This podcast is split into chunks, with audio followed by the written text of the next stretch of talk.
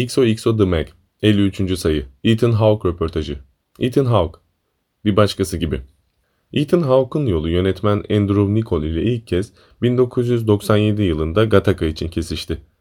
2005'te bir silah tacirini konu alan Savaş Tanrısı filmi için ikinci kez bir araya gelen ikili, bu kez insansız hava araçlarının kullanımını gündeme getirmek için yeniden bir araya geldi. 2010 yılında yapım süreci başlayan Good Kill filminde Hawke, günde 8 saatini Taliban'la savaşarak geçiren bir Air Force pilotunu canlandırıyor. Ancak savaş ortamından uzakta. Las Vegas'ta bir sığınakta uzaktan kumandalı uçaklarla Orta Doğu'yu bombalayarak. Elindeki joystickle kilometrelerce uzağı kontrol ederek geçirdiği günleri monotonlaşınca görevini ve görevinin yaptırımlarını, kısacası hayatını sorgulamaya başlıyor. Biz de Hawke'la son Venedik Film Festivali'nde Boyhood'daki rolüyle Oscar'a aday olmasından birkaç ay sonra bir araya geldik. Afganistan'daki devam eden savaş, kariyeri ve idealizm hakkında konuştuk. Başarıyla nasıl bir ilişkiniz var? Herkes başarılı olmak ister. Milyonlarca insan tarafından ilgi görmek çok eğlenceli ancak bunun için de bir bedel ödemeniz gerekiyor. Bazen her zamankinden daha az tanınan bir insan olmak istiyorum. Bu içsel bir mücadele. Dergilerde Brad Pitt ve George Clooney ile ilgili yazılanları görünce inanın bana hiç imrenmiyorum. Neden imreneyim ki? Bir dakikalığına size tapıyorlar ve sonra sizi taşlıyorlar. Fakat şöyle bir gerçek var. Ünlü olsanız da olmasanız da hayatınız boyunca egonuzla mücadele ediyorsunuz. Bir aktörün egosu ise her gün besleniyor. Başka birinin hayatını yok edecek kadar güçlü bir canavar haline geliyor. Good Kill gibi bir film yapmak sizce neden gerekliydi?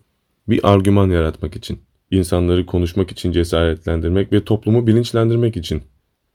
Hiçbir fikrinizin olmadığı bir konuda o konuya taraf olmanız veya karşı durmanız beklenemez. Dolayısıyla Good Kill insansız hava araçları hakkında bilgi vererek insanların bu konu hakkında konuşabilmesini sağladı. Cehaletin canavarlar doğurduğuna hiç şüphe yok. Çoğu insan uzaktan kumandalı uçakların neye benzediğini ve nasıl yönetildiğini bilmiyor. Bu filmde yer almadan önce bu konu hakkında çok şey öğrendim. Ölümüne sebep oldukları hayatlar kurtardıklarından daha fazladır belki. Ama masum insanların öldüğü gerçeğini kimse değiştiremez. Asıl soru şu. Askerlerimizin bunu yapmasını istediğimizden emin miyiz? Tom Egan karakteriyle nasıl bir bağ kurdunuz? Çocukken televizyonda Vietnam'la ilgili haberleri izlerdim.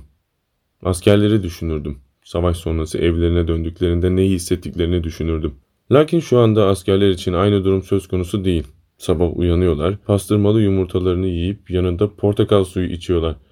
İşlerine arabayla gidip 8 saat boyunca insanlara füze fırlatıyorlar. Sonrasında evlerine dönüp bahçelerinde sosis pişirip dizi izliyorlar. Bu durum size de şaşırtıcı gelmiyor mu? Kulağa bir video oyunundan bahsediyormuşsunuz gibi geliyor. Aslında Afganistan'da görevli, uzaktan kumandalı uçak kullanan birçok genç pilot akşam olunca Las Vegas'taki evlerine dönüp video oyunları oynuyorlar.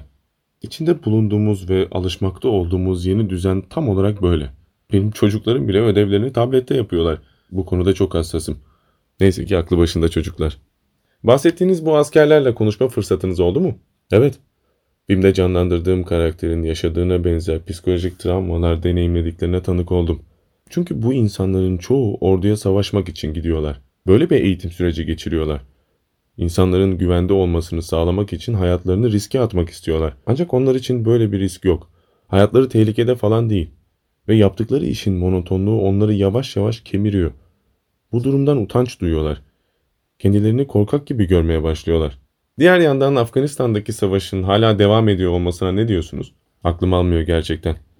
13 yıldır devam ediyor. ABD'nin en uzun savaşı. Vietnam, Irak, hatta 2. Dünya Savaşı'nı bile geride bıraktı. Bin Laden yüzünden başladı ama hala neden devam ediyor? Orayı terk etmeyi düşünüyor muyuz? Nereye kadar böyle sürecek bilmiyorum. Askeri birlik oradan ayrılsa bile insansız hava araçları orada olmaya devam edecek. Onları uluslararası polislere dönüştürmeyi gerçekten istiyor muyuz? Bu iyi bir fikir mi? Bunlar gerçekten tartışılması gereken önemli sorular. Günün sonunda asıl tartışılması gereken konu terörü bitirmek adına savaşırken terörizmi besliyor oluşunuz. Kesinlikle öyle. Düşünsenize düşmanınız ailenize füze fırlatıyor. Ben olsam batıya karşı nefretle dolardım. New York'un alevler içinde yandığını hayal ederdim. Çevremizde olanlara karşı duyarsız olmamalıyız. Sizce bir cenazede masumca toplanmış kalabalığı bir anda yok edebilecek bir devlet tarafından yönetiliyor olmak ve bununla yaşamak hoşuma gidiyor mu? Hayır. Amaca hizmet eden yolda her şey mübahtır diyebilir miyiz? Emin değilim. Terörizme karşı savaşıyor olabiliriz ancak bu şekilde terörizmi körüklediğimizin de farkında olmamız gerekiyor. Rol de olsa bütün bunlar sizi psikolojik olarak etkilemiştir. Elbette etkiledi. Bir dönem uyuşturucu bağımlısı bir geyi canlandırmıştım. O psikolojiye girmek ve adapte olmak için tüm gün çalışıyordum. Etkilenmemeniz gerçekten imkansız. Kapıyı kapattığınız an dışında kalamıyorsunuz. Bu tamamen bir yanılgı. Biz aktörler sürekli bir duygu geçişi yaşıyoruz. Beynimizi bir başkası gibi düşünmesi için eğitiyoruz. Bu yüzden sıyrılmak o kadar da kolay değil. Son yıllarda yer aldığınız filmlerde şiddet öğesi öne çıkıyor. Bu size kendinizi nasıl hissettiriyor? Şu ana kadar hep şiddete karşı olmuşumdur ancak bu insanın doğasında var. Bu konuyu düşünmek için epey zaman harcadım. Hollywood'daki erkek oyuncuların şiddet içeren filmlerde yer almaması neredeyse imkansız. Bu senaryoları izleyiciler talep ediyor. Yer almaktan hoşlanmasam da bana gelen teklifler bu yöndeydi. Ben de çalışmak zorundayım. Malum. Bu yüzden bazen manevi olarak ciddi bir ikilem yaşıyorum. Yine de Boyhood gibi bir filmden öte gerçek bir sinema deneyimi yaşatan bir projede yer almak sizi rahatlatmış olmalı. Sinemaya olan inancımı tekrar kazandım. Boyhood'un bir parçası olmak en büyük hayalimdi diyebilirim. Şu ana kadar bu denli riskli, değişik ve uçuk bir şey yapmamıştım. Ve sonucunda geldiği nokta bana risk almanın, denemenin ve hayalinizin peşinden gitmenin ne kadar önemli olduğunu gösterdi. Keşke yapmasaydım dediğiniz bir film var mı? Karar verirken hep içimden gelen sesi dinlediysem de pişmanlıklarım oldu. Problem şu ki eğer Scorsese veya Spielberg değilseniz kimse size iyi bir film yapmak için para vermeyecektir. Ve tabii birkaç iyi filmde rol almadıysanız da bu durum geçerli. Bir zamanlar John Cassavetes şöyle demişti. Ne için çalışmak istediğinizi bildiğiniz sürece para için çalışmak kabul edilebilir. Eğer çok uzun süre para için çalışırsanız inancınızı yitirebilirsiniz ve ne için para kazandığınızı sorgulamaya başlarsınız. Kişisel olarak kariyerim boyunca idealimden uzaklaşmamak için çaba gösterdim. Peki idealinizi yitirdiğinizi düşünüyor musunuz? Gençliğimde sanat ve siyaset konusunda idealistim. Ve belki de şu an olduğumdan çok daha idealistim. Hala ideallerim var ancak yaşadığımız dünya düşündüğümüzden çok daha karanlık bir yer. Yolunuzu bulmak o kadar da kolay değil. Artık yaşlandım. Çocuklarımın sorumluluğunu taşıyorum. Çok çalışmak zorundayım.